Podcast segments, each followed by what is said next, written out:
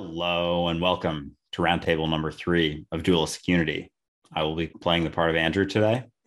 I'm still playing the part of Ray, and today we are joined by Aaron and Scott. Um, we're going to introduce them, but I just want to mention first, before we get into the conversation, as always, that these dialogues are completely informal. We just kind of go back and forth and see where our collective will takes us and what insights uh, kind of pop up along the way. So if anybody has something to say, by all means, interrupt me or Andrew as we're talking. Uh, change the conversation's direction as you see fit. But to start, uh, Aaron, why don't you tell us a little bit about yourself, what it is that you do, and of course, what brought you to do that?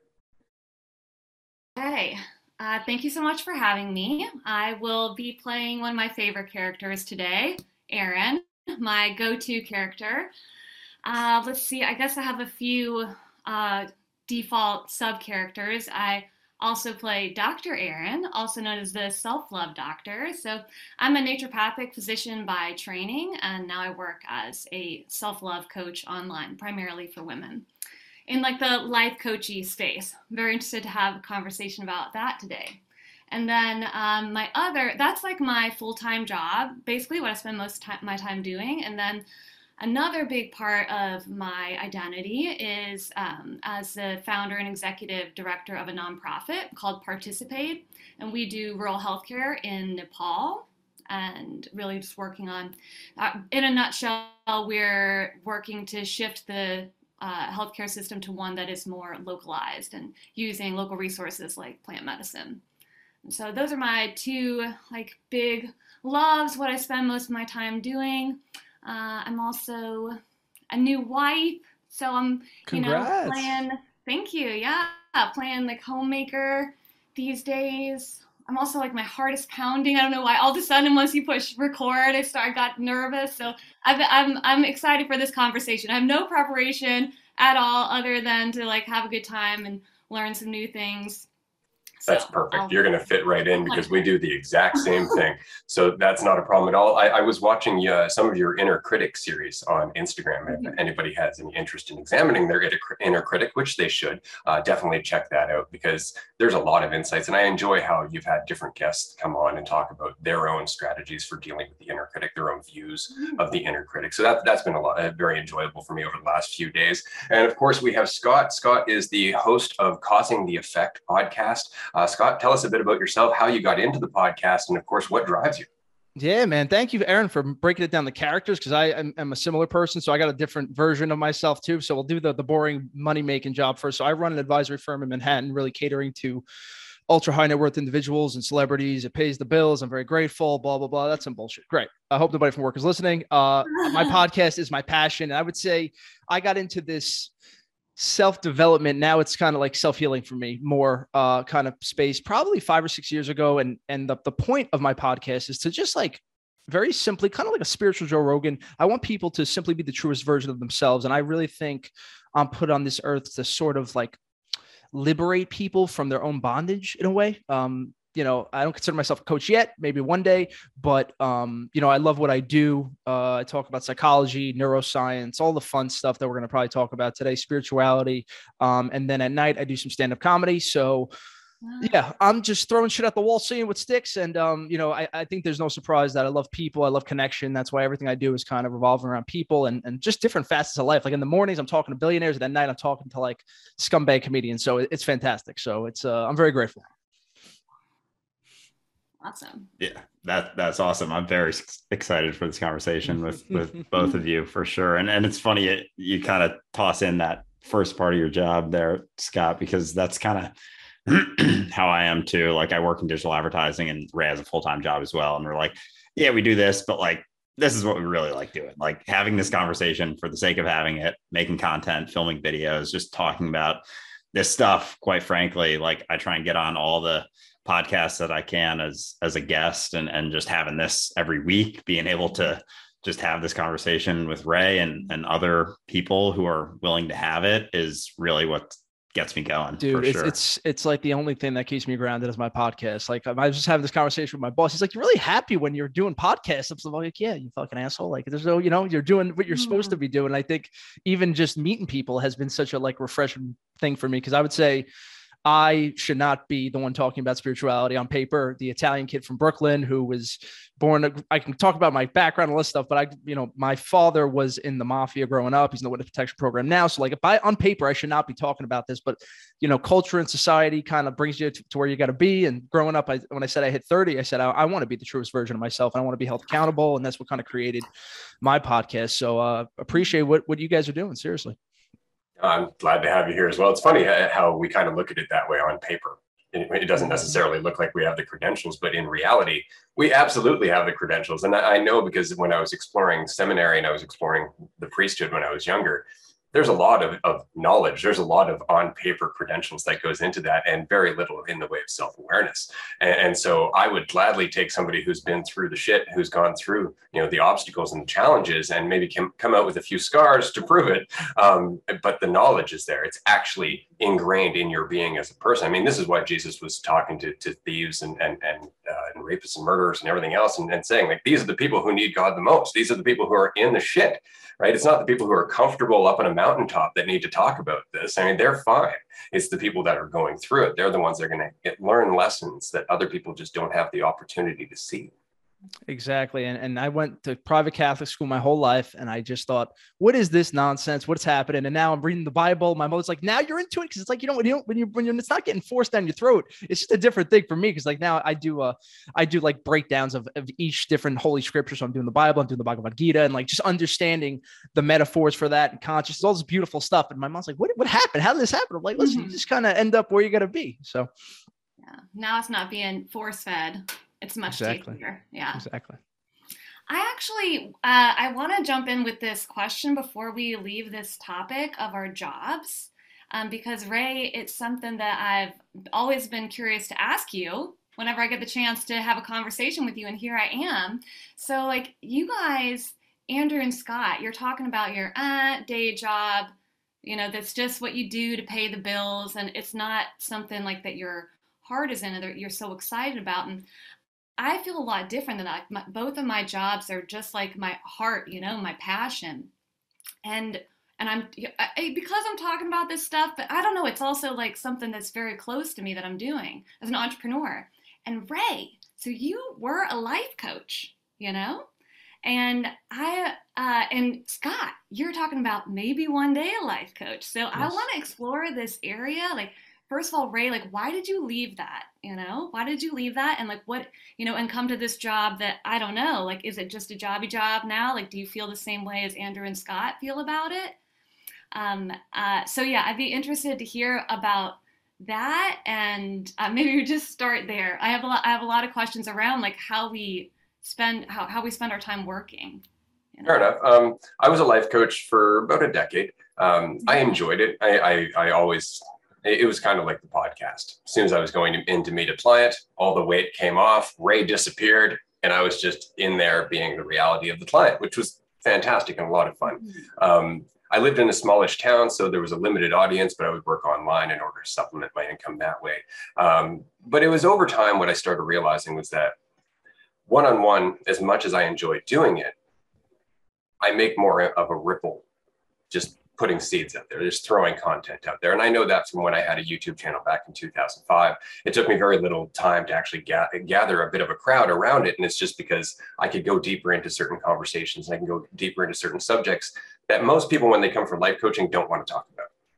And that was it. A lot of people would come to, to life coaching and I would almost feel like a mechanic, where it's like, okay, we're going to fix this and then send you on your way. But a lot of people wouldn't take the, uh, the maintenance tips that you'd give them right on for when they're on the road. And so they'd be right back shortly back in the same repetitive cycle. And so i would try going deeper into insights and stuff like that. And what i found was that the insights were more useful than my company.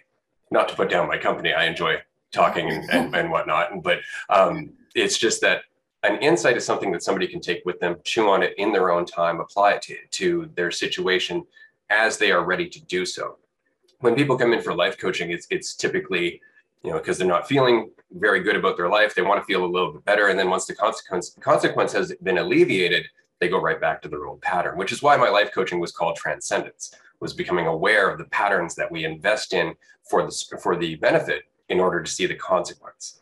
Right. Because often we get so wrapped up in the benefit that we will ignore the consequence because otherwise we have to give up the strategy that's investing in the benefit, right? And so that was the, the crux of it. But as I life coached, I started realizing that I was enjoying groups more and more. I was starting to make content on TikTok thanks to my daughter. She kind of you know motivated me to do that. And what I found was that there's a larger uh, and more receptive audience online than there was back in 2005 when I was on YouTube, or in the 15 years since then. People are actually wanting to talk about this to the depth that I want to go, mm. which is amazing to me. But back to your question about why I took this job. Um, my wife ended up getting accepted for her practicum. She's in her master's of counseling. She's almost done right now. And the city that she got accepted in was not the city we lived in. And so I had to shut down my business and all my clients. And the, the question was, well, do I want to continue doing this over Zoom? Do I want to continue trying to get more clients and, and that kind of thing? Or do I want to look for a job? And so I hadn't decided. I was kind of sitting in limbo. And then all of a sudden, I got a phone call from a company asking me to come in and consult on their marketing campaign. And so I did that. And they hired me on the spot that day. They asked me, What do you want to earn? I told them what salary I wanted. They said, Okay, that's it. And, I got hired. And so it paid for my trip out to this city and it's paid for uh, my rent during that and while we try to build dualistic unity and whatnot. But I did want to mention this, and I know I'm, I'm still rambling. I do that. Um, when it comes to my job, there are days where it's just, it's kind of the grind because it's not my company, it's not my product. Yeah. At the end of the day, and regardless of how I might believe in the product and how, regardless of how I might see the purpose of the company, it's still not my company and it's not my product. My product is dualistic unity. My my company, my my ambition is this conversation. But what I do find is that if I dig into the parts of the job that are rewarding, talking to people, getting past my limitations, letting go of my self-doubt, just the process of the job itself, not the job, but the process. Then I find fulfillment and enthusiasm. And it doesn't matter if the grind or not. But as soon as I start thinking about the fact that I'm paying bills, that I'm dancing to somebody else's tune, then it starts to grind. And so I kind of use it as an opportunity to get past my preferences. So that way, when I do leave my job again and I do do this uh, full time, it's just going to be that much more enjoyable because I built that habit of enjoying where I am. Mm. I'll let uh, Andrew. Andrew, you can go next.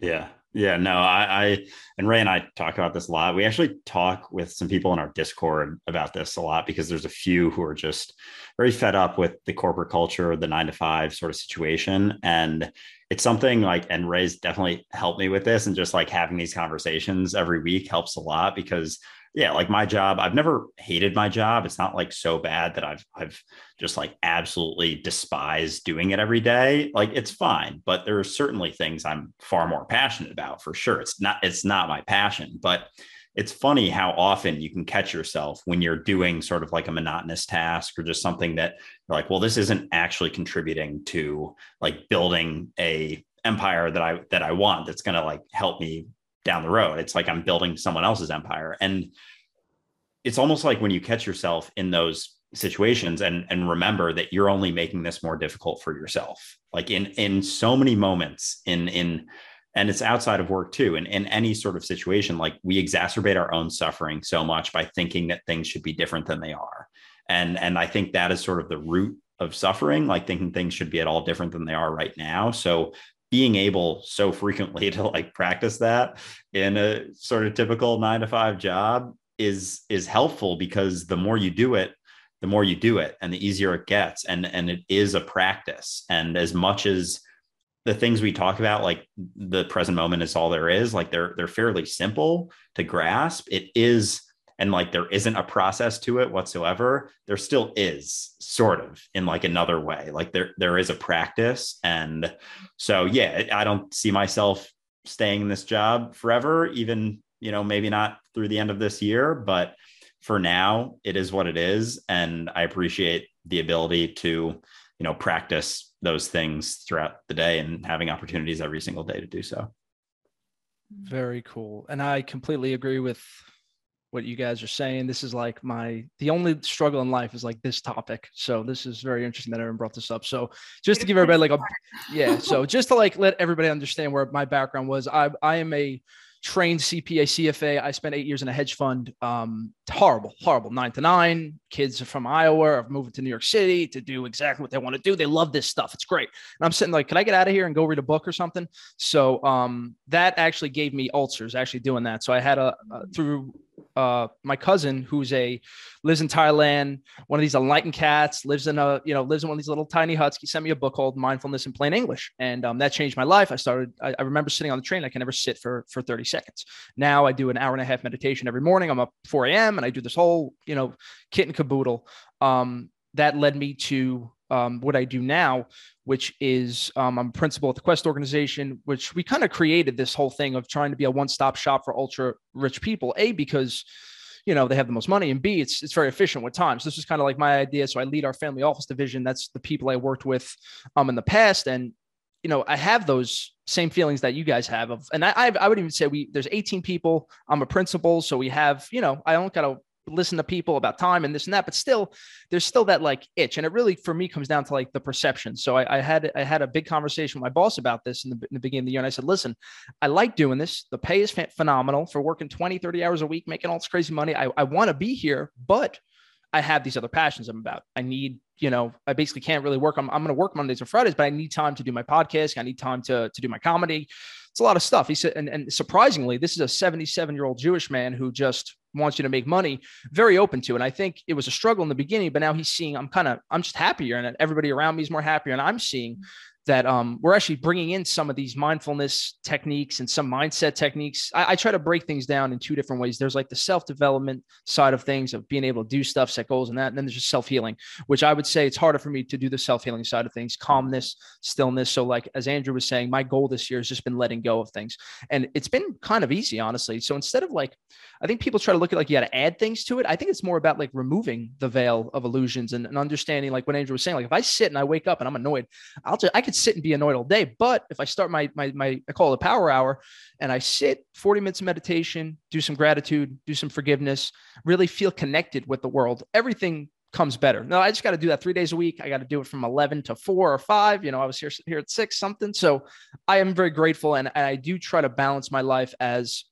Scott, the symbolic self, and then Scott, the physical self, and understanding that I'm a little bougie. I do like the nice things. I do like to go out for bottle service. I do like to put up the suit on, but I'm also like a sage at heart and I, I really enjoy the stillness. And I do think that there is a significance to my life that I could bring to people just by just by talking about this stuff and kind of bringing awareness. I do think that's why people like my podcast because it's like it's almost like an urban style of spirituality. Mm. I hope that answered it. I was just rambling. So yeah, I like forgot what the question was at certain points there, but ultimately, so this is just interesting, you know, I don't know, everyone on their different path, because of course, like my my path of uh, being an entrepreneur and my product being this thing that's like a piece of my fucking heart, you know, is wrought with its own struggles and suffering, you know.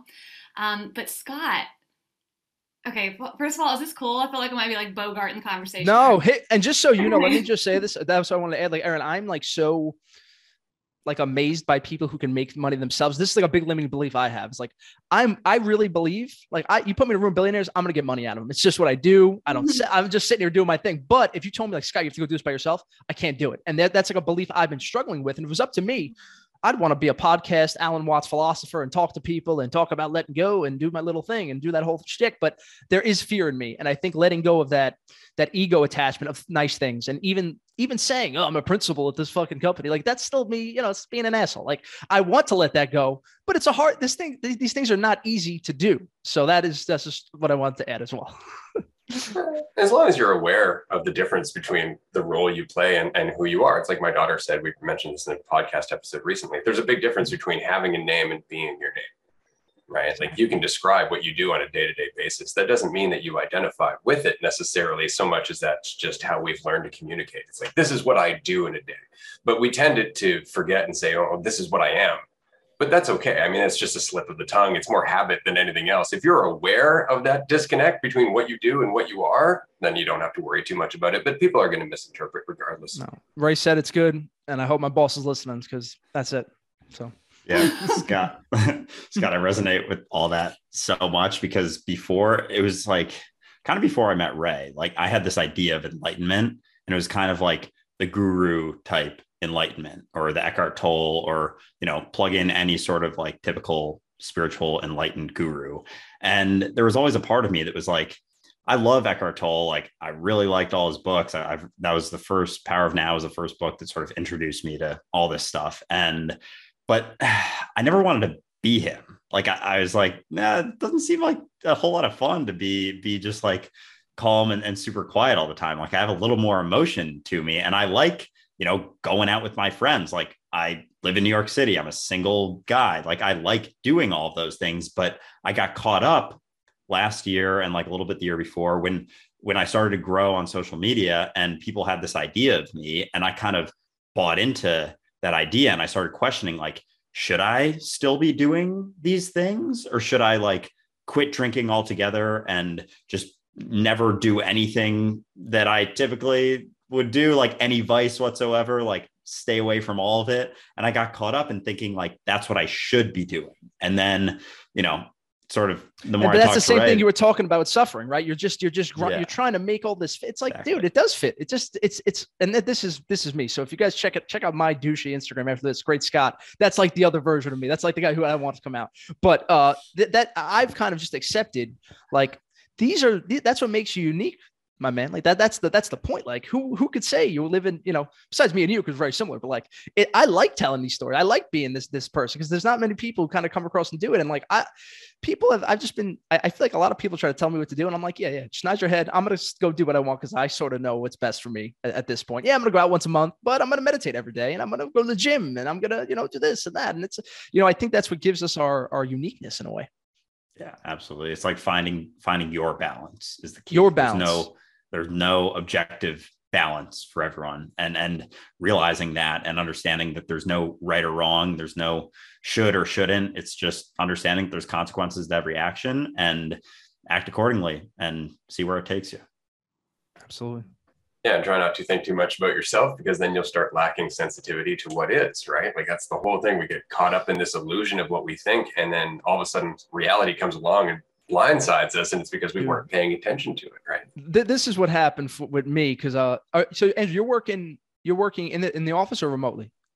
Uh remote. Yeah remote. remote. So i had like almost had a breakdown when i had to go back to the office because i was like doing comedy so much and to do comedy in new york city like people are doing 15 20 shows a day. So i was used to not that i was doing that much but i was working a little bit and then you run to the comedy so you're there all night. And when i had to go back to the office it's like oh my perception is better my awareness i, I but I cut him. I'm aware I don't want to be here. Shit, like what happened? So uh, that was a struggle for me, and just under like just uh, surrendering. Like I'm putting myself in this whatever situation I'm in. I'm accepting. I, I could quit. I can quit right now, but I don't want to. So if I'm gonna not do it, I'm just I don't want to talk about it anymore, and it's gonna should go and just try to make the best of it, and you know just uh try to balance everything. So. Yeah. Absolutely. That's exactly that's all we can do, right? Is is make the best of and this is what I, I'm always saying to well, pretty much everybody is that we don't have any control, but we always have the potential to make the most of the situation that we're in, whatever that means. And the only person who's going to know what that means is you, because you're in it. You are actually the situation itself, right? You're the experience of that situation happening. So nobody's going to be better equipped to to have the sensitivity to deal with that situation, to let their intelligence play out, to find the cracks, to dig through that that wall. Mm-hmm. Nobody else is going to be able to do it for you. And that's that goes back to the question that Aaron you were asking earlier about life coaching that was kind of the frustration for me was that I was sitting down charging these people to talk to them for an hour. And then after that hour, I think to myself, there was like five, ten minutes there of insight that they could have just taken and run. And they would have been just fine, just just working with that. But of course, nobody's going to come in and pay 10 minutes to talk to somebody. And I still had to pay my bills. And so that that, that kind of led me away from life coaching as well. But and again, that that's me, um, just because I, I tend to I'm always going to the existential. I guess that's the thing with me is that because I, I, see my my existence in a certain way, that's the way I translate everything. So when somebody comes and talks to me about something, I translate it through that that lens, through that perspective. My wife, because she's in counseling, we often have you know, little disagreements about this because she'll look at things, you know, like um, in terms of like uh, parts therapy, right? She'll break her, herself into different different um, different characters, kind of like you were talking about in your inner critic series in one of the, the episodes. Um, and to me, my my brain goes, oh, I'm dividing myself, and immediately, like I, I have to try and find some way to reconcile how I see things with what she's describing to me. And, and, so that's that's kind of what the challenge was for me. But for her, totally different experience because she likes to talk to people about what they're going through. I like to talk about the structure that underlies it right? So I wonder, Aaron, when you're life coaching, do you find that the relationship is, is really the, the strongest part of that life coaching, or do you find that it's more or less, you know, trying to find the right strategy or trying to find the right methodology for your client? I always found that it was more of a, a sensitivity based thing, but that was just because me, I never had any formal training as a life coach. I didn't even like calling myself a life coach for that reason. Mm-hmm. But I'm just curious as to, to how you experience it, and more importantly, how you enjoy your relationship with your clients. Uh, it's a real blend. Like I feel it, it, it is so much. I think about how I show up to the uh, to the conversation, and you know there's like this this um, the lingo of like the space that you hold, the container that you make, and honestly, I think that that's really important. Just to um, uh, that is a lot of times what people are like paying for. I think for somebody that really like is strong and solid and holds a space for you and knows like knows your worth, your value, your potential to be all these things and can just kind of like be the lighthouse. And so I think that's really helpful for like people just to be in that. And then, you know, there's different, yeah, different methodologies work for different clients. And I don't know, it's um, honestly what I think is the more interesting conversation to have that I am like dying to have with all of you because now it sounds like you're in these jobs where you're making money, you know, where it's like money, like I do this work, I get this paycheck. And then, um, but you're like, oh, it's, and it's fulfilling. I hear you, you're like getting what you need from it, you know, like you're learning skills that'll probably be of service to you for the rest of your life. And also, I hear this like, and I want to do something on my own or like make money from I want dualistic unity. Like if this freaking podcast could be could give you the bougie lifestyle you desire, then that's the dream, right? So in that is this like this like commodification of this of this healing, of this insight, of this like space holding, whatever is uh, uh, something that I struggle with a lot, especially like I see it, it's something else like happening in the online space. Like, who's fucking certified to be a coach, you know, or what credential, what, what is, what do you, I didn't train to be a coach. I trained to be a doctor. I'm, I trained to be a primary care physician, you know? So I'm like, and, and I specialize in mind body medicine. I did lots of training in that. So I'm like in my realm. And because I got the DR in front of my name, it gives me some credibility. But like, coaching, you know, I kind of figured that out along the way, as did you. And, you know, like anybody can just start calling themselves a coach. And so, and this is like helpful in some ways. And so I would, I would, uh, it's something, a conversation that I would just love to hear all of your input on as either, you know, you've been there, Scott, maybe you're going there, Andrew, maybe you are too. Like, um, what are your thoughts on, um, uh, on I, I guess the word is commodification. I mean, it's a service, but like selling this, you know, and making a living from it. I hear that absolutely, and I'm to I'm to let Scott talk here in a second. I just want to mention that there is this stage that you go through where it's like, okay, I kind of want to just share this. Like, I just want to talk to people about this all the time, and I do it for free if I could. But there's a world around me that kind of demands that I pay for the place yeah. I live in, um, yeah. and, and so there's there's this transition period. But this is I found as my life coaching took off, I was actually lowering my prices. I was actually making it easier for people to pay, be able to pay my rates because I didn't need as many, uh, need as much because I had more clients coming in, so I could make sure my bills were paid. You know, it's the same with uh, dualistic unity. We don't want to necessarily turn this into a one-on-one coaching business because there, there's while there's the potential to make income for Andrew and I, our sights are a little bit higher. We don't want to just make income for us. We actually want to make enough through this to be able to start putting money into other people's lives, to be able to start putting up billboards and start, you know, pr- pushing this conversation. And ultimately, I, th- I guess in, in line with what you're saying, this industry, because that's what this is. This is an entirely new industry that's coming you know to the surface in humanity it's an old industry in its own way but it's kind of gotten lost in ceremony right it's gotten lost in the form rather than the function and so now we're all bringing this mentality this value in insight and being to the surface and we're trying to figure out how that mixes with a capitalistic society and it yeah. doesn't it doesn't. That's the whole thing and right? so but maybe that's what's going to change the capitalistic society. Maybe that is in fact part of that transition period. And and i like what scott was saying earlier about when he goes into work he causes ripples just based on his state of being. He's affecting all the people he work he works with and they all work within that capitalist uh, that, that capitalistic si- system. So they're changing and going out into their lives and rippling against other people as well. So as we go through this we're changing everything. And i think that perhaps one day this commodification of, of life coaching or insight or anything else is just going to become a new system or rather a system that that has better priority. That, that was well said my man. And uh, i i kind of like that there it for me at least like I, I've had offers for certain sponsors and i would say i've, I've just kind of held off till till i till i get certain ones i could really align with. But i love that i don't have to worry about the money you're asking for it or any it has nothing to do with it for me it's like the thing that's so authentic in my life and it's just like the one thing i want to do like truly because in my day job i try to like and again i'm lucky enough to making money all that good stuff like I, but that could be me making an excuse for myself to not have that belief to to let go of this job or that and be able to to really like pursue it. And I'm I'm the type of guy where I'm used to getting very good at things very quickly and it's hard getting full-time results from doing part-time work. So there was a point uh, last year, right, around the middle of COVID, where I was like, I'm just gonna, I'm gonna quit this job. I'm gonna do comedy. I'm gonna do podcasting.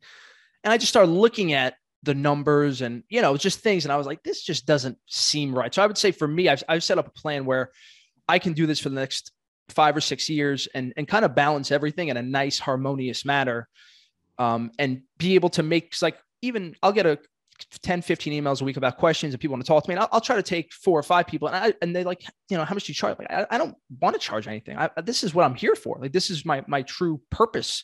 That's my, this is why I make the money. So I don't have to ask you for money. That's kind of the way I look at it. Um, in a, in more of a fiscal sense. So.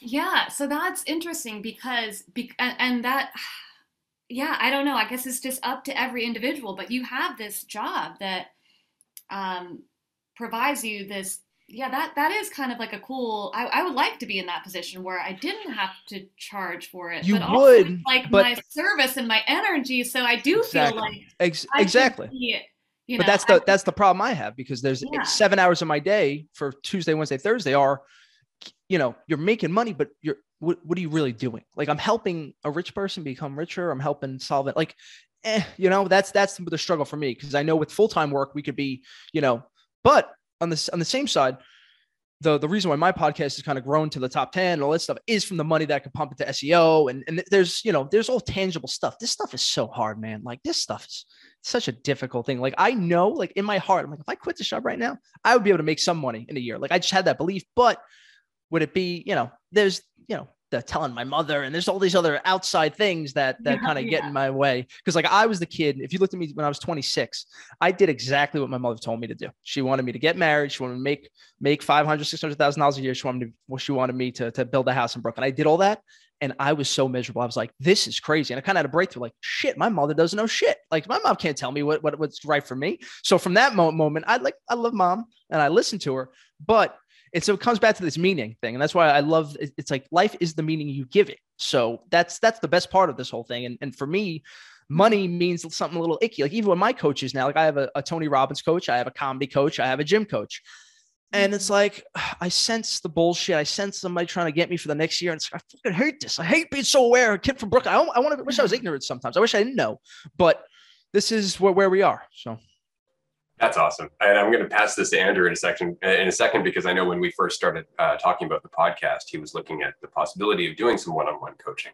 Um, what's interesting is that there's almost a double-edged sword, right? Because we don't want to charge for coaching, and I know that when I started diminishing my prices as a life coach, there was a point where I actually had to stop, and it was because the people coming in and paying the less less of a price were appreciating the lessons less they were actually taking away less from it because they didn't give it the same amount of value. So there is almost this shame to the fact that you have to charge just so this person can make that symbolic commitment to the conversation that you're having. Right. So there's that frustration. Like there's like a demonization of money here that we probably don't that you know doesn't need to be so like and that's another whole other thing guy you're gonna have a lot to respond to andrew when this lands in your lap. But like that money is this evil thing you know? Or like of course it's not true but there and i think about that a lot. I don't really know. I, I you know money as energy it's just a currency I I can't fully say I stand behind that. I don't really know what that means, but I get what you're saying. Like you make an investment in something, you show up to it, you know? And an investment is something different for everybody. Like what would be a big investment for you, Scott, would be totally different from what a big investment for me would be, you know? And so that and that it, it just happens to be that money is the thing that we make that investment with. Exactly. Yeah, I, I resonate with all of this quite a bit. And I think, yeah, I hate, I hate selling stuff. Like I haven't oh. done any branded. I did one branded TikTok back like end of 2020 for a protein bar. And I think I deleted it a week later because I was mm-hmm. like, I don't want to do it. I don't think they even paid me. I think they just sent me some free ones and I felt like I, I should be a nice guy. But yeah, oh man, I go back and forth with this stuff so so much. And yeah like part of me want like i've had so many feelings of just wanting to like rage quit my job and just be like because i do have confidence that i will be able to figure it out and and kind of like but what is the war mentality of like burn the ships at shore and and you have no choice yeah, but to either die yeah die or die or win and i think that would kind of force me into that. But part of me definitely, and I'm aware of this, like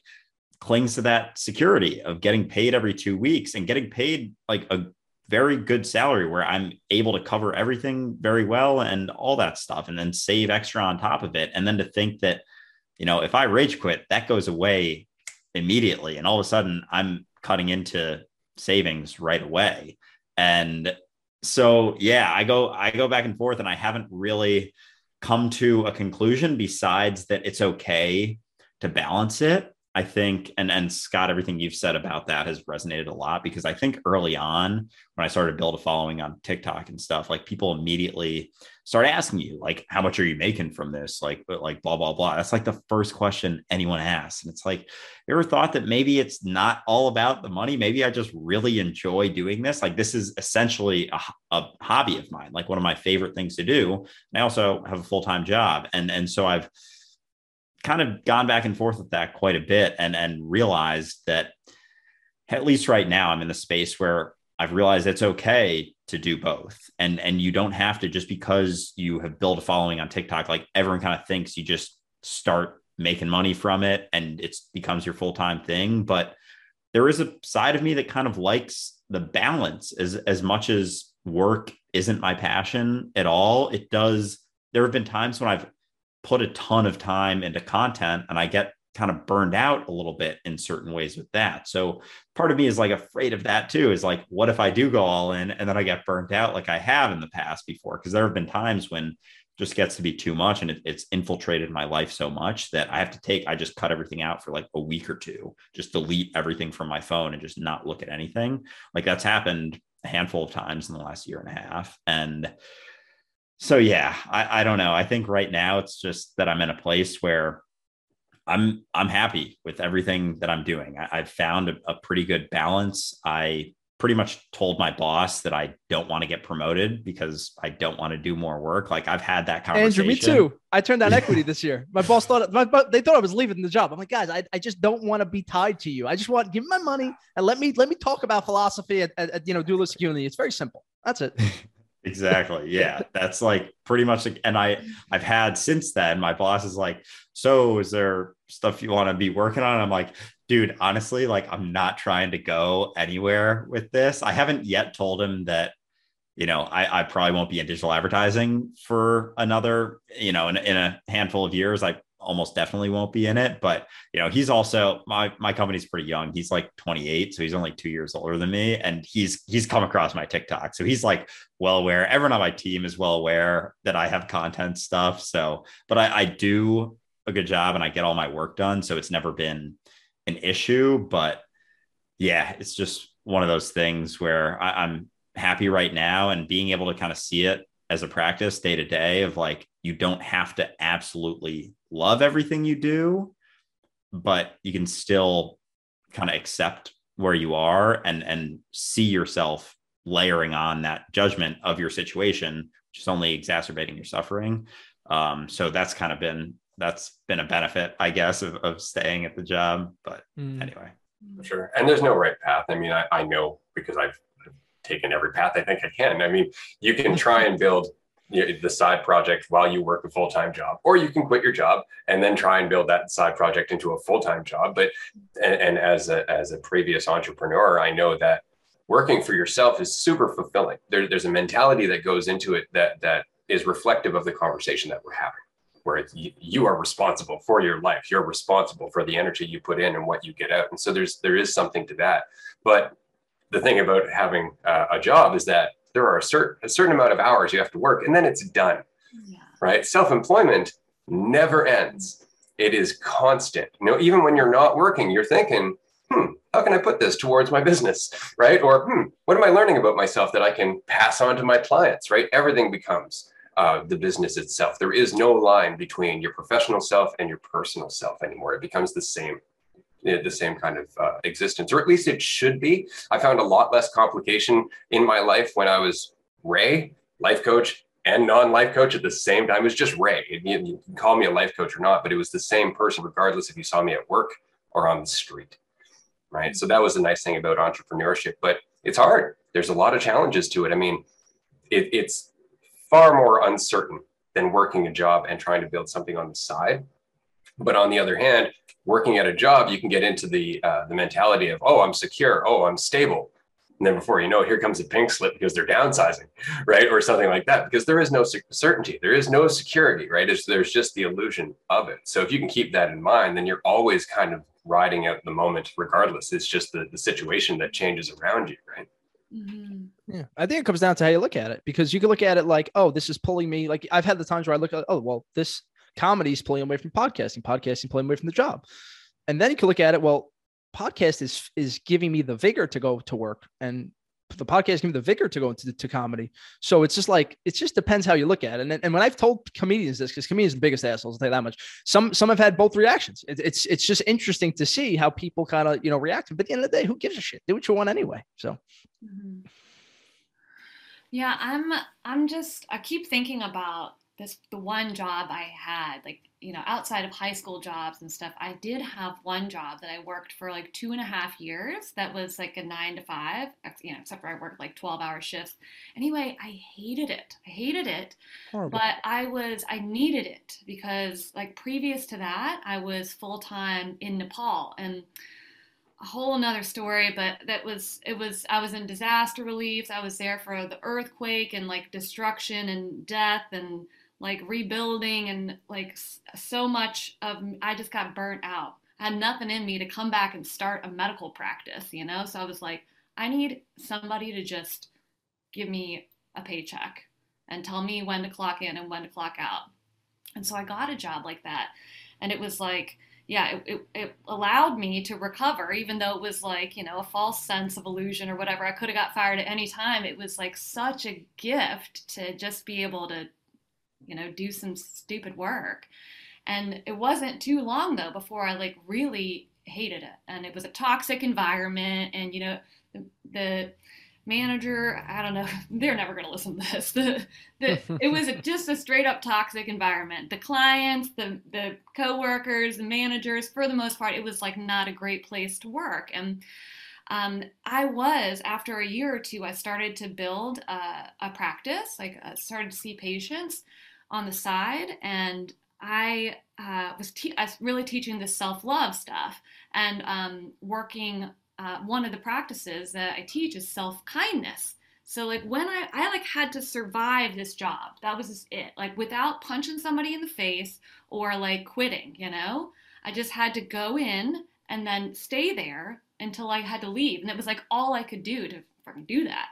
And so I like developed these skills just of like self-soothing and self-kindness and like you know just that's where like i got like uh, just over hours and hours of practice because I started doing mindless like work that will soon be done by a robot, you know, and this job. And I, so I had all this like all these hours of mindless work on my feet, and I was just like perpetually kind to my body and kind to my heart and like had a kind inner dialogue like I'm so proud of you for not punching that guy in the face and I can't believe you showed up again today and you've been you haven't quit yet, you know, and you're doing a great job. And so then like that like that experience of having like I just practiced so many skills. I realized after some months like I that's how I like became so like a nice person to myself. Uh, you know, it really it I I never would have like expected it. And now like years later, I quit that job. I don't know, five years ago or something. But I like teach what I learned in that job is like a practice that I teach regularly to other people. Like this is how like if you're in a shitty situation, you can use it as an or in a mindless situation, you can use it as an opportunity to practice the skill of self-kindness. And not only that, but I just like sent somebody a message yesterday because I probably there's like five or six people from that job that were like coworkers, whatever, that like every single one of my posts, that Aww. like respond to my emails, that share my stuff, and I'm just, oh my god, I freaking love you guys, you know. And so I, I'm, it's just crazy how like that job I hated, you know. So you never know like how things are gonna look. You say this all the time. You got, you guys do like, you never know what's a good or a bad situation when you're in it, you know. Absolutely. What I think is interesting, and, and and I've noticed this. I'm 42. I've worked a lot of jobs in my life. I think I've been working since I was like 13 years old. So what's interesting is that jobs where there is a hierarchy, which is pretty much every job within capitalism to some degree, um, they there is this toxicity that almost inherently is part of it because the ego and hierarchy go hand in hand, right? So as soon as you have people at different levels of power and different levels of influence, you start seeing people identify with that. And then all that identification kind of rolls downhill, as it were, onto everybody else. And so that's something that I've definitely found in, in working environments um, has been challenging, especially if you are of the, of the mindset of we're all one. I just want to live my life and be happy and enjoy the moment that I'm in that that very much goes against somebody who's like, but I'm stressed because we're not productive enough. So I'm putting pressure on you to make you more productive because obviously that's going to work. Right. And, and, so there is that toxicity because ego and control go hand in hand rather than influence and empathy. Right. And so I, I find that really interesting. But on the other hand, like you said, you learned from that environment. We are learning from our captivity within this society, and we're learning how to communicate freedom, which is exactly what you said, Scott, at, at the beginning of the episode. Is that we are passing on the lessons about our own personal freedom that we've learned through escaping the captivity of our own illusions. I find that to be just amazing because it's not life coaching, it's living. I, I had a client once ask me, like, what are your credentials? And I just kind of laughed. I'm like, I'm 40. I, am 40 years old. I, I've been through a whole bunch of stuff and I'm still feeling fine there's my credentials right and it's like okay well done deal right but that's not how the ego thinks the ego is looking for that that assurance that that you have been trained by people who have knowledge. It's like, right, those people who have knowledge rarely have self-awareness though. So I can memorize a bunch of stuff and still be totally useless to you. Yeah, Aaron, and going back, I, I, like how you mentioned that, you know, being in a shitty situation that you learn from, is it is it still a sh- shitty, shitty situation? It's like, well, no, maybe it isn't. And for me, like just coming back to the understanding that I don't know, like being able to look back on my life to quote unquote shitty situations and seeing how many positive situations that led to it's like the more you see those the more you realize oh there aren't actually shitty situations and it's not that you know in the moment you're going through something difficult and you're struggling and you're stressed or you're sad or you start crying or anything like that like there's nothing wrong with that either but it's it's the more you catch yourself and and see that oh, right now this seems objectively bad, but I don't know. Like it seems so objectively bad. Like there's no way that even 0.1% of people would say that this isn't objectively bad, but you still don't know. Like no matter what, it doesn't matter mm-hmm. the severity of the situation. And so being able to relax into that uncertainty that is what we are, like that is every single moment is so freeing and there's so much more you have so much more time like i think we mentioned this in the last podcast episode but there's so much more time when you don't spend all of it labeling every situation as good or bad it's, it's such a waste of time and energy and just so unnecessary. Like labeling something as bad doesn't make it any better whatsoever. And seeing that it just helps so much. And and it's not to say that you don't get caught up in stuff still but as soon as that hits you again that like you don't know it just all of it kind of sheds very quickly for sure. Yep. I, I got this uh, tattoo right here last week. This too shall pass, and uh, that's an old power. That's an old little saying for because for me, I, I, still yeah, I still get too caught up in the highs too. You have to remember it's both. It's both the highs and the lows. You don't want to get too emotionally, uh, you know, kind of connected to them. Have you guys ever heard the the parable of the Chinese farmer? You ever heard that? Yeah, I, I, I, made it. I made a TikTok about there that, and it got cool. like eight million views. I think. One of my, I can't. I can't recite it, but it's. I was. It's a hell of a parable. I, think, I don't know it. Somebody else besides me needs to hear it too. I got it. I got it up here because I'm not. I'm not going to pretend unless you could do it off of the off your head, Andrew, which would be impressive. uh, I could try. Um, Give a shot. Let's. I'll see. help what, you along what, the way. yeah. So, uh, the story I call it maybe. Yep. And so there is a Chinese farmer who owned a bunch of horses. That's the first one, right? All yes. horses. Yeah. Of course. And one day, one of his horses ran away, and everyone from the town came by and said, "Oh my gosh, one of your horses ran away. That's so horrible." And the farmer responded, "Maybe." The next day, the horse came back and brought with it seven wild horses. And everyone from the town again came by, super nosy townspeople, and they were like, "Oh my gosh, that's so amazing." It brought back seven wild horses. And the farmer responded, maybe. And so the next day, his son was riding one of the wild horses and got bucked off and broke his arm. Again, everyone came by. Oh my gosh, so horrible. Your son broke his arm. Said maybe. Following day, the army came around to take able bodied men to join the army. But because his son had broke his, broken his arm the day before, couldn't join. And I think that's that is the four situations more or That's, less. That, but yeah, just to say, dude, that was good, Andrew. That was that was beautiful. Yeah, it's like the uh I think what that's trying to say, like the whole process of nature is so it's such an integrated process of complexity that is actually unfathomable to us. And I, I, you know, if you're talking about Buddhism, it's called Indra's net. That you're, you know, it's just impossible to tell whether anything that happens to you is good or bad. But my, my still, the, my sickest physical time was my hedge fund days. And I, I would not been able to build my business that I have today without that. So it's always just, it's, uh, is it a misfortune or fortune? We, we never know. So. I gotta, I really want to ask the question now. There's this idea, like, I really bounce back and forth between whether or not I believe it. Some like chum for the waters. Like, uh, what do you guys think about the idea that everything happens for a reason? Anybody? Mm. I, so I used to think for sure everything happened for a reason, but I don't I don't really think about that very much anymore, quite frankly. Like whether it does or it doesn't, does it matter is kind of what I've settled on. And it's like hmm. we give things reason, kind of like we give, like we as life give life meaning, like life is whatever you want the meaning to be for you. So whether it has a reason, I mean, yet, like, yes, I guess everything does, but depends how you look at it. Like, yeah, it has a reason in that it is something happening and it is the situation that you're in.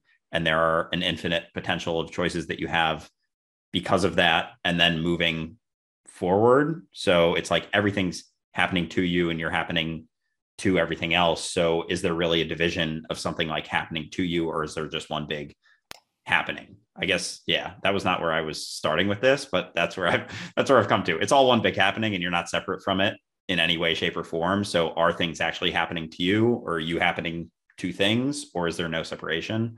And then it's like kind of a different question, I guess. Yeah, dualistic unity and whatnot. exactly. I'm gonna let Ray, Ray, I want, I want to hear yours, man. I'm kind of just waiting to see what you say.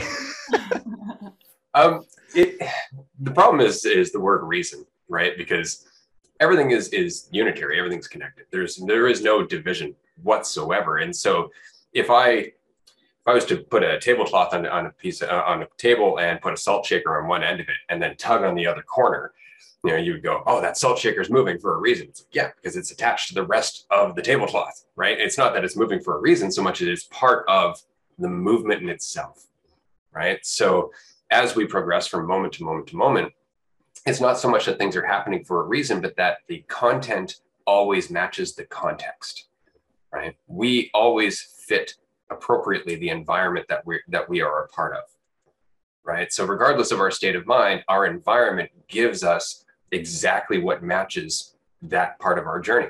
It doesn't matter what it is because a boss could be yelling at you, for example. If you're in a state of your journey where you you know are, haven't learned about your own self-value you're going to take that conversation in a different way than if you actually do recognize your self-value. And so it really comes down to the same event is happening but your opportunities have changed because of where you are and who you are and the environment that you that you are going into that situation.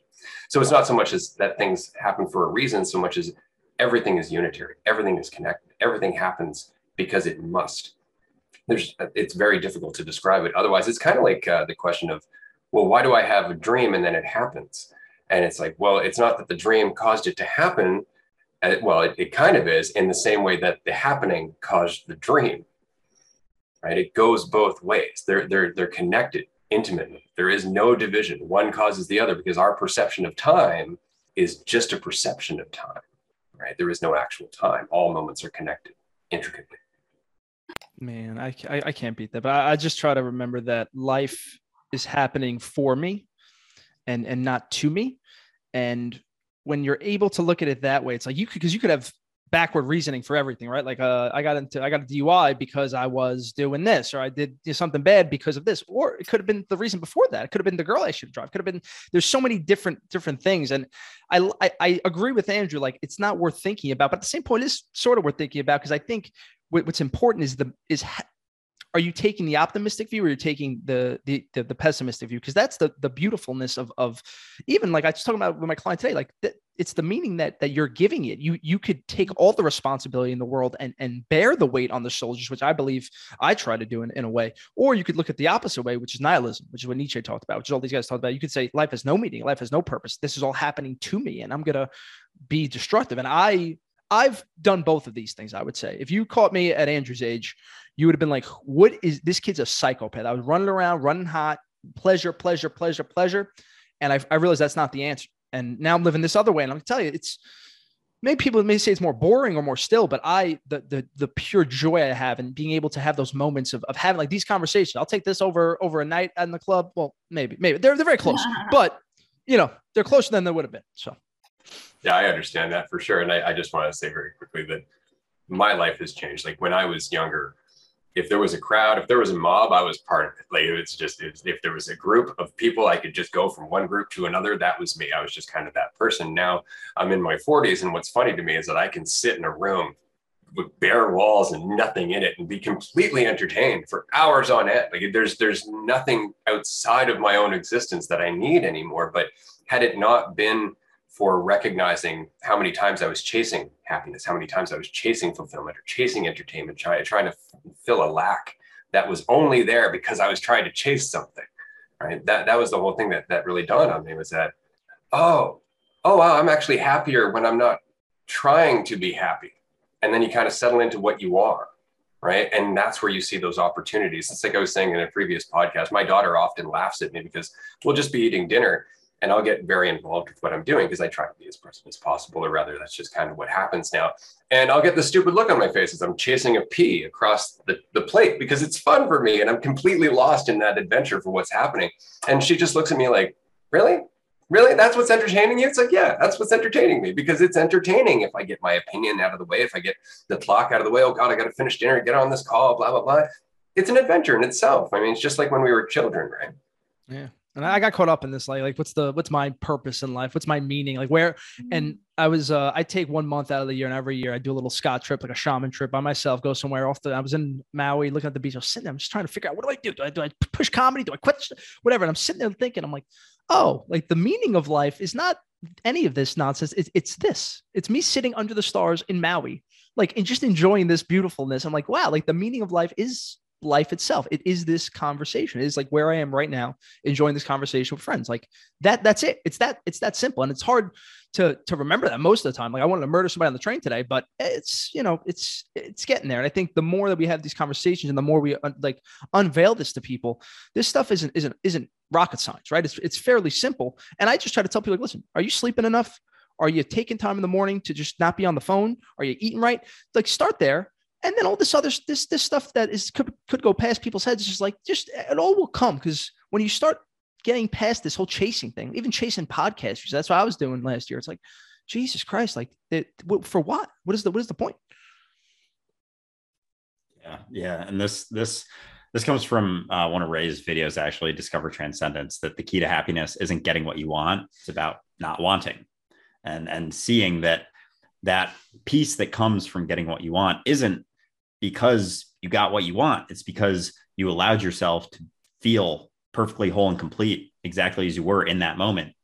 Once you got what you wanted but it wasn't the getting that gave you that. It was it was the stopping of the wanting and and the the ceasing of desire. And and that's it. And i've been able to implement that much more into my life. And part of me sometimes goes back i think this past fall especially i just it's like very turbulent for me in a lot of different ways because I got to a point where I I've always been very rigid and super structured and super goal oriented my entire life, like playing sports, trying to get into a good college, and uh, I, I don't know which months it was, maybe like September and October, and I just like stopped doing that completely. I was like no schedule whatsoever. I was going to bed when I got tired. I was waking up when I woke up. I was working out when I felt like working out. And I think that taught me some things because part of me was judging myself so much for allowing myself that sort of level of freedom, which I had never experienced in my entire life.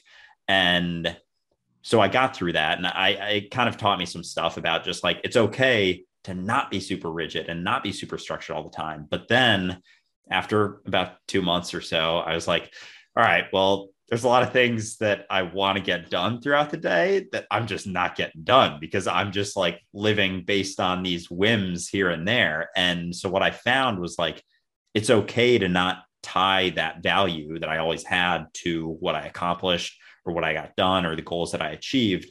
But it's also okay, which I kind of thought for a little bit that it wasn't. It's also okay to implement structure and implement some goals into your life to give you that direction without relying on the accomplishing of the goal to give yourself value or think that your value is derived from that. So it was kind of like swinging back and forth on this yeah. pendulum for like two months, three months, and it was turbulent for sure. It was like, I don't know what I'm doing. I don't know. Dude, I'm with right. you because you're and, like me. Like, I think that that's where you find, like, that's where you, that's the line. All right, this is too much. I was like, trying to imagine like me trying to date women, see my eight cousins, run a business. I, I had everything checked out. And I look back six months. I'm like, what am I doing? Like I'm, I'm, I'm here trying to check a box to make sure I, I did comedy. This, this doesn't feel right. And I think you need to have some, for me at least, I need, I need to be at 4 a.m. I need to, I try to like top of my day be structured.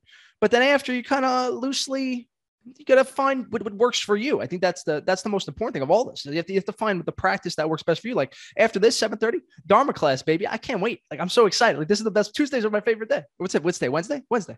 Wednesday.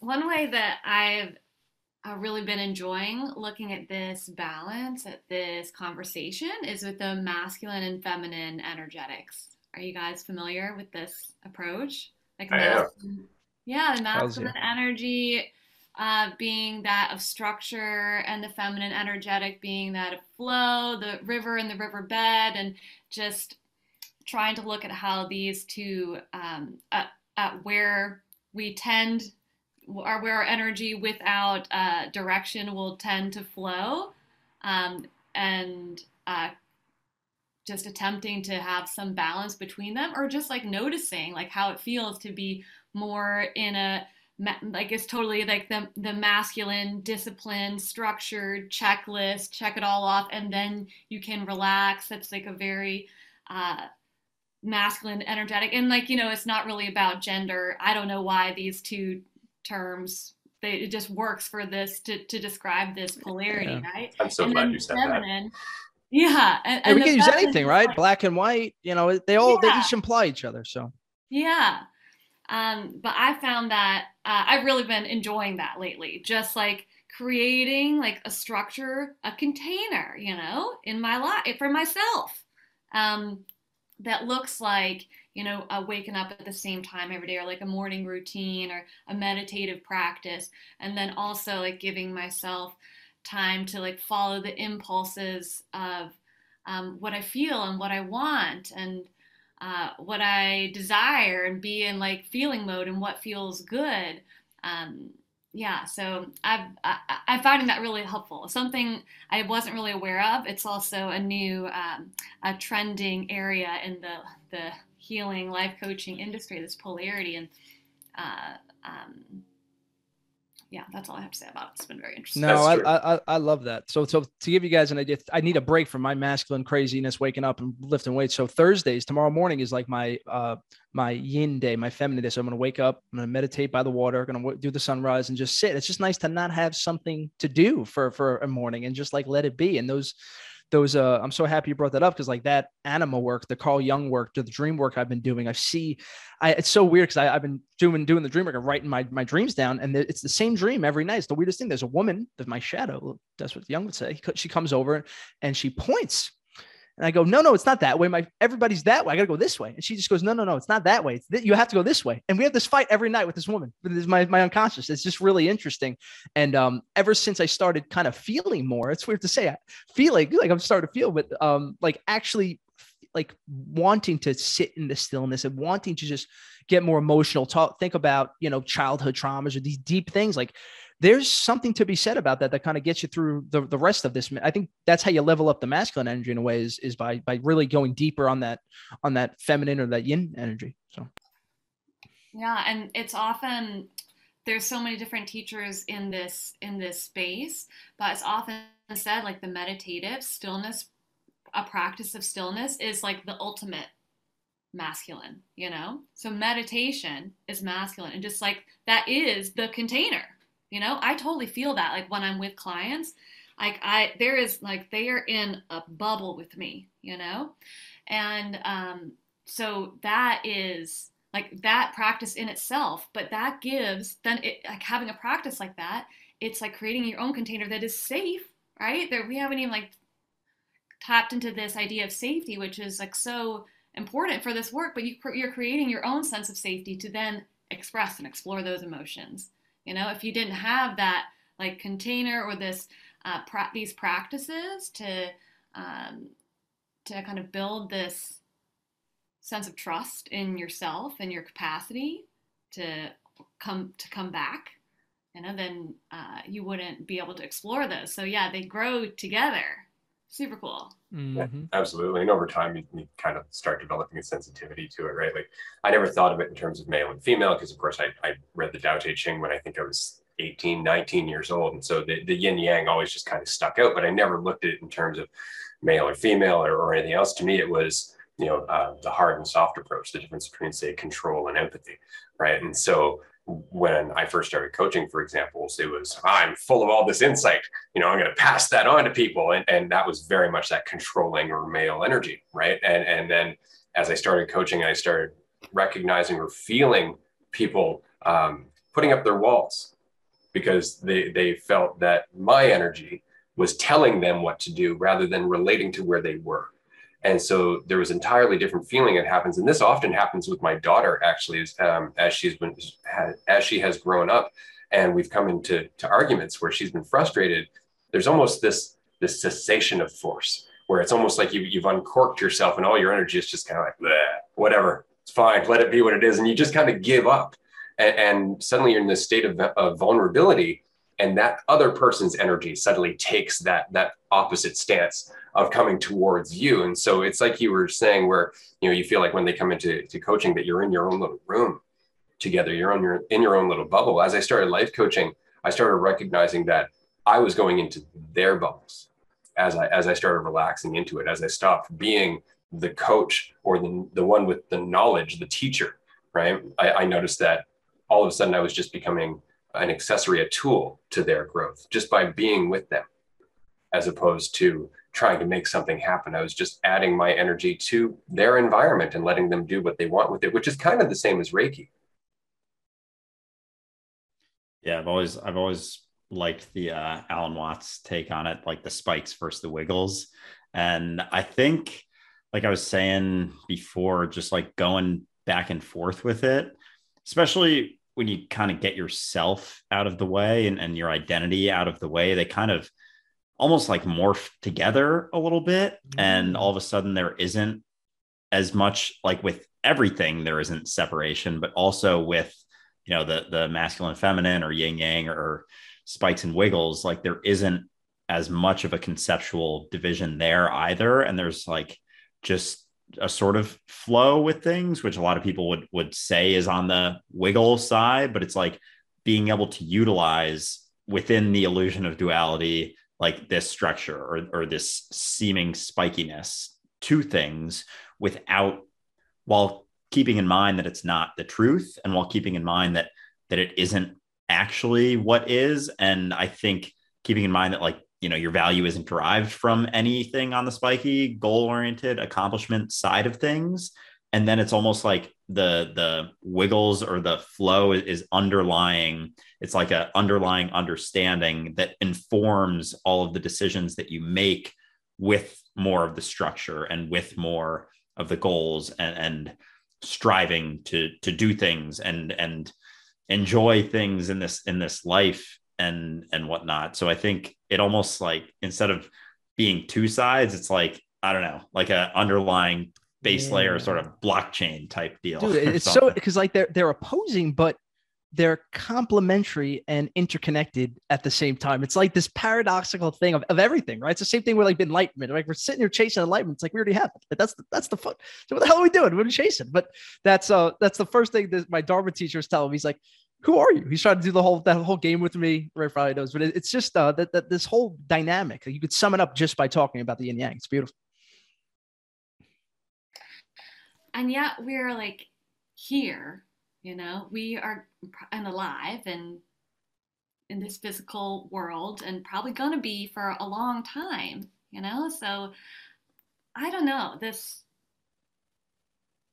this dance i guess it's much more interesting to to like engage in the drama and like learn about all the different ways that energy flows within us and how we can manipulate it and liberate it and where it might be you know seemingly pocketed up somewhere. It's so crazy because i don't know i remember when i first found you guys i was like i, I don't even know how i found you. Probably one of your viral videos andrew and and i was like i just love these conversations that you're having because it's like the most important thing that we can talk about and it doesn't matter. Like and you know like and none of it matters. Like because you, you're right everyone's all fine we're all good we're all connected. It's you know like what are we even doing here? But I, I think that these just like having this conversation it just changes the way that you can show up to your moment you know and then yeah and then maybe that changes i don't know the way that's that the, the person next to you experiences their moment and and I just want to throw it back to this like idea about desires and like not wanting because I don't know. I'm in like kind of a state of like dig and desire, you know? Because I'm because I'm here and like I do I want things that I don't have and I you know and it's almost like not an understanding of course like having that thing isn't going to make me a happy person but like the person that I have to become in order to get that. That sounds like a why not? You know, what else am I gonna do with my time? Mm-hmm. Uh, and so, like in that, I don't know. Uh, maybe desire gets a bad rap. I think. Well, because it gets wrapped up in need, right? Like that. That's the thing is that often we we wrap up our desire with what we perceive ourselves to need. And so it comes from this state of lack where when when you're coming from a state of mind where you're constantly fulfilled where it is just the moment for eternity there's really no nowhere to go and it's just pick a direction. What direction which, where do you want to go? Pick a direction and go. But because there's no need because there, there's no lack that's driving you if all of a sudden you run across an insight and it informs a different perspective and you go oh actually maybe i don't want that thing as much. You can just change direction. And, and there's no turbulence. There's no heart uh, heartache or suffering that goes with that. Whereas if you feel you need it it's very hard to kick that addiction especially when you're telling yourself that that's what's going to make you happy. That's the cessation of your pain right? And so it really is just need. Desire itself is fine if you don't care about the end result right? It's just, oh, the journey, the journey is the point. And, and, so you can pick any direction you want. And then occasionally you'll get to that end result. But I was saying this to Andrew previously is that people tend to, to make the mistake of thinking that just because you don't want or need something, that it's not going to happen anyway. And it's not like you're just going to stop participating in life. It's not like you're going to stop moving or talking to people or doing things. And so you're always picking directions, whether you think you are or not. Right. So it's it's just about which direction do you want to go? But we get so caught up in that end result that it changes everything that we do. And that's where that distortion and that frustration and, and that lack of motivation comes from when we don't feel like we're close enough to the end result or an obstacle slides in our way and we can't see the end point anymore. And all of that distortion comes from that. But desire itself, there's nothing wrong with desire so long as it's not coming from lack. Yeah, I just I, I want to maybe even give more of a props to desire. Not only is there nothing wrong with it, I think it's like maybe really special and cool. It's like what I know we're all one and all that, but like our desires are all very different, right? And uh, I think, you know, here is a, and like in this moment, like, am I going to choose to believe in magic? Yes, you know, like if we're all following our desires and not attached to them in this way, then that sounds like some magical shit to me, you know? Or just like i'm not attached to this outcome but like something in me like wants that experience. And then you and then you do that then then it like we all develop in our own unique ways. And that sounds like a hell of a masterpiece you know? Absolutely. I, I think when the when your values line up with the desire it's it's the most joyous thing.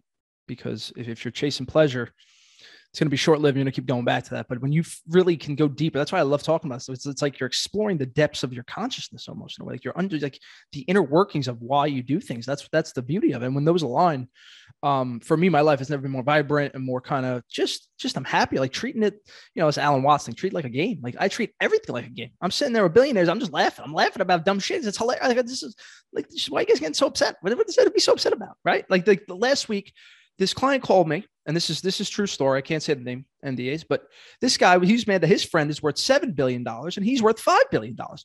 And I'm just sitting here going, holy, like no matter how much money you get, you're gonna be you could find any reason to be upset. Because if it's not that, then it'll be like another guy. Uh, this guy sold his company to AstraZeneca for twelve billion dollars. Had all the money in the world. I'm the rich. He was very, you know, he was worried that um, somebody was was going to come and steal his uh, steal his family so we had to get him security. So we gave him security, and he was worried that security was going. You could just keep going and keep going. It doesn't matter. It's it's your mind. It's how it's how toxic and how you could remove those things away from it. So these guys just put in my head like, don't why chase the money if you're just gonna, you know, it's what's what's the point? It's not, you know, and I think that's the issue with with this Western culture. It's like we're chasing clout and you're chasing power. It's like that's not that's the that's the the the, the answer on the on the surface until you realize that's not the answer. But how else can I establish my value except by comparison to my assumptions? Mm-hmm.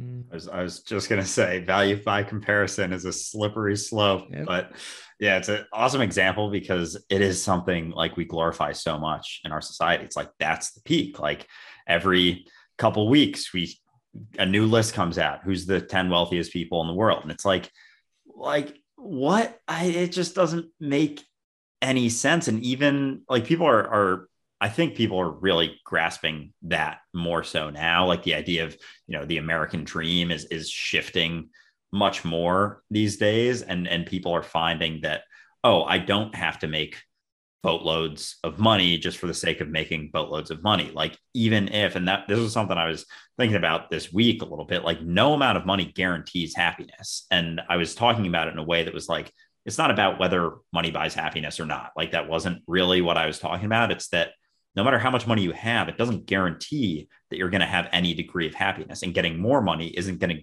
guarantee more happiness because if you can't fully appreciate and experience the moment that you're in, which is the only thing that you can ever possibly experience, no amount of money is going to allow you to be more fully present in the moment. And that's where it all stems from. So it's like it kind of shifts that perspective. And a lot of people, you know, you start talking about money and everyone's egos go crazy, whether it's because they have a lot or because they don't have very much. So it's it's kind of a touchy subject. But yeah, just just being able to see how often people with a ton of money, rich and famous people, aren't happy and and they see it and we saw it you know on a on a bigger scale with jim someone like jim carrey like he's one of my favorite celebrities out there because he i think clearly saw he got all the things that he ever wanted and ever hoped for and kind of achieved a level of riches and fame that very few people achieve and almost everyone strives for. And he saw that it wasn't the answer. And he saw that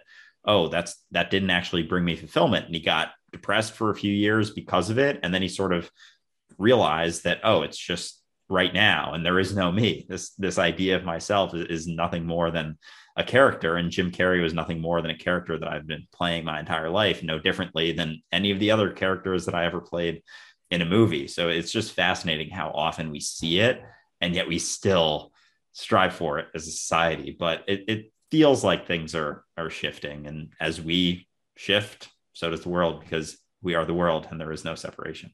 Well, that's what's interesting. I, was something that Aaron was saying about uh, the magic specifically. I, I, don't know if either of you are, are, familiar with epiphenomenalism, but basically it's the uh, the study of, of, of how the body moves without necessarily thought being the instigator behind that move.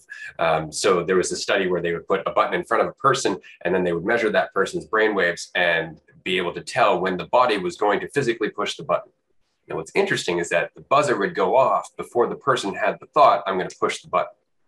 So just as they were having the thought, I'm, going to push the button, the buzzer was already moving. So the body knew it was going to push the button before the thought interpreted it as our decision to push the button, right? So that really makes you question everything about desire and movement, right? Because if we're letting go of lack as a motivator for our desire, then our desire is just spontaneous enthusiasm. It's just what we're calling our motivation to, to move at all, right? Our, our action as a being. And so if we get all of our lack out of the way, if we get our ego out of the way, and we're still moving, we're still doing things, we're doing it almost as uh, as a reaction to the reality that we're experiencing as a part of that reality. Well, then almost all of us are starting to fall into this flow of our actual intelligence, not our cognitive intelligence, not our conscious intelligence, but the actual intelligence that's been running the show the whole damn time, regardless of the, the script or the play that we're putting over the show.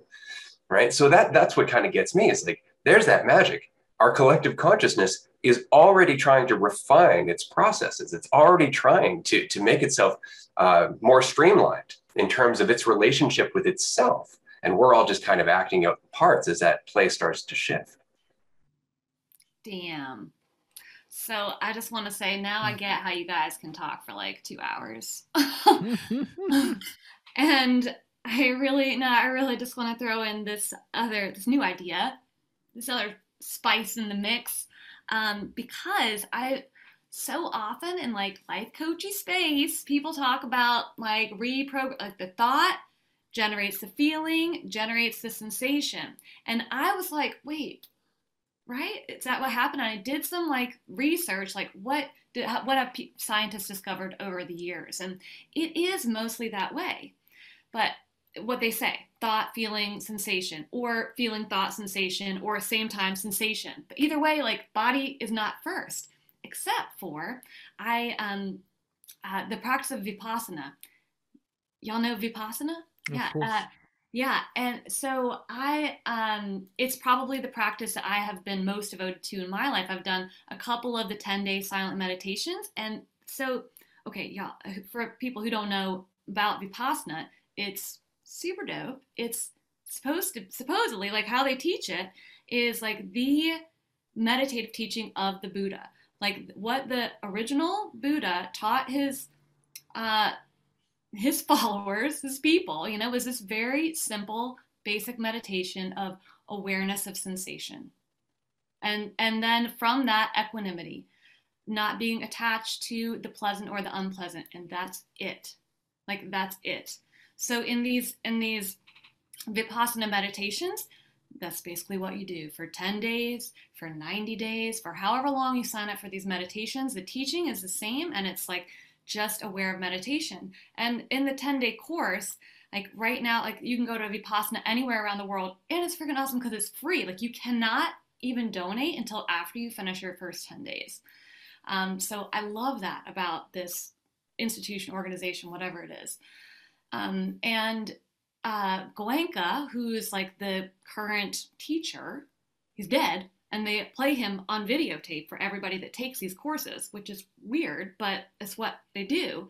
He teaches that sensation comes first, you know, and, and he's teaching, supposedly, this is like the lineage of the Buddha's most simple, most basic meditation. He teaches sensation is first, and then thought or feeling. I don't remember which one, um, but that is the only place that I've heard this like body first, and like when I would yeah. And so anyway, I didn't. That rings a bell. This epiphenomenalism or this like uh, experiment that you mentioned but uh, I I don't know. I feel like that's really cool. So we're talking about now in like spirituality and life coaching world.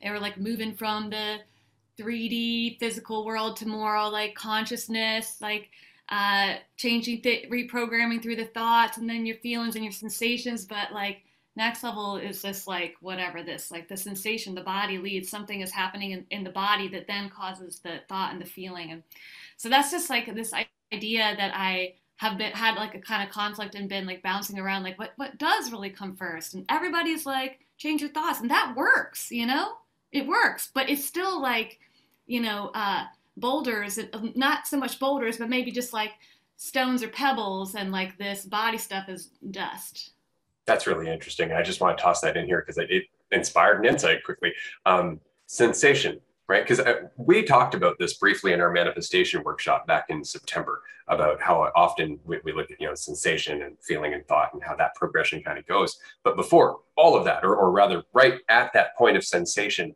is the opportunity for perception or for an alternate uh, change in perception. So we have a sensation, all of a sudden we perceive it to be the body. So we perceive a division between the reality that we're experiencing and the reality that that we embody or that our body and reality itself. So right there that perception changes the sensation. It changes the thoughts that the sensation inspires. It changes everything from there. Whereas if you can recognize that the perception of division is not reality of division then the sensation itself becomes the entirety of existence right and so there is no body and your perception and your thoughts and your and everything else that follows that changes. It, it, changes the entirety of what you're able to see or what you're able to experience. This is where Andrew and I often talk about, you know, life after death or life before uh, before birth or, or, or what happens in hallucinogenic states, things like that. All of those states happen with the the um, separation, or not even separation so much as surrendering the perspective that there is a body separate from reality. That was well said, man. I love how you keep talking about uh, lack because uh, I told you I was reading uh, Lack and Transcendence. Did you ever read that, Ray? Oh man, it's it's a beautiful book. So let me try not to butcher this, but it's a it's a Zen master from America. His name's David Loy, and he's he based very similar to what you're talking about, Aaron. And he's talks about the philosophies which kind of overcome your human sense of lack, your suffering, your your dukkha, right? And he doesn't do it by promising karmic retribution or offering a meditative transcendence to these other realms of consciousness, but by identifying your changing self with the changing world.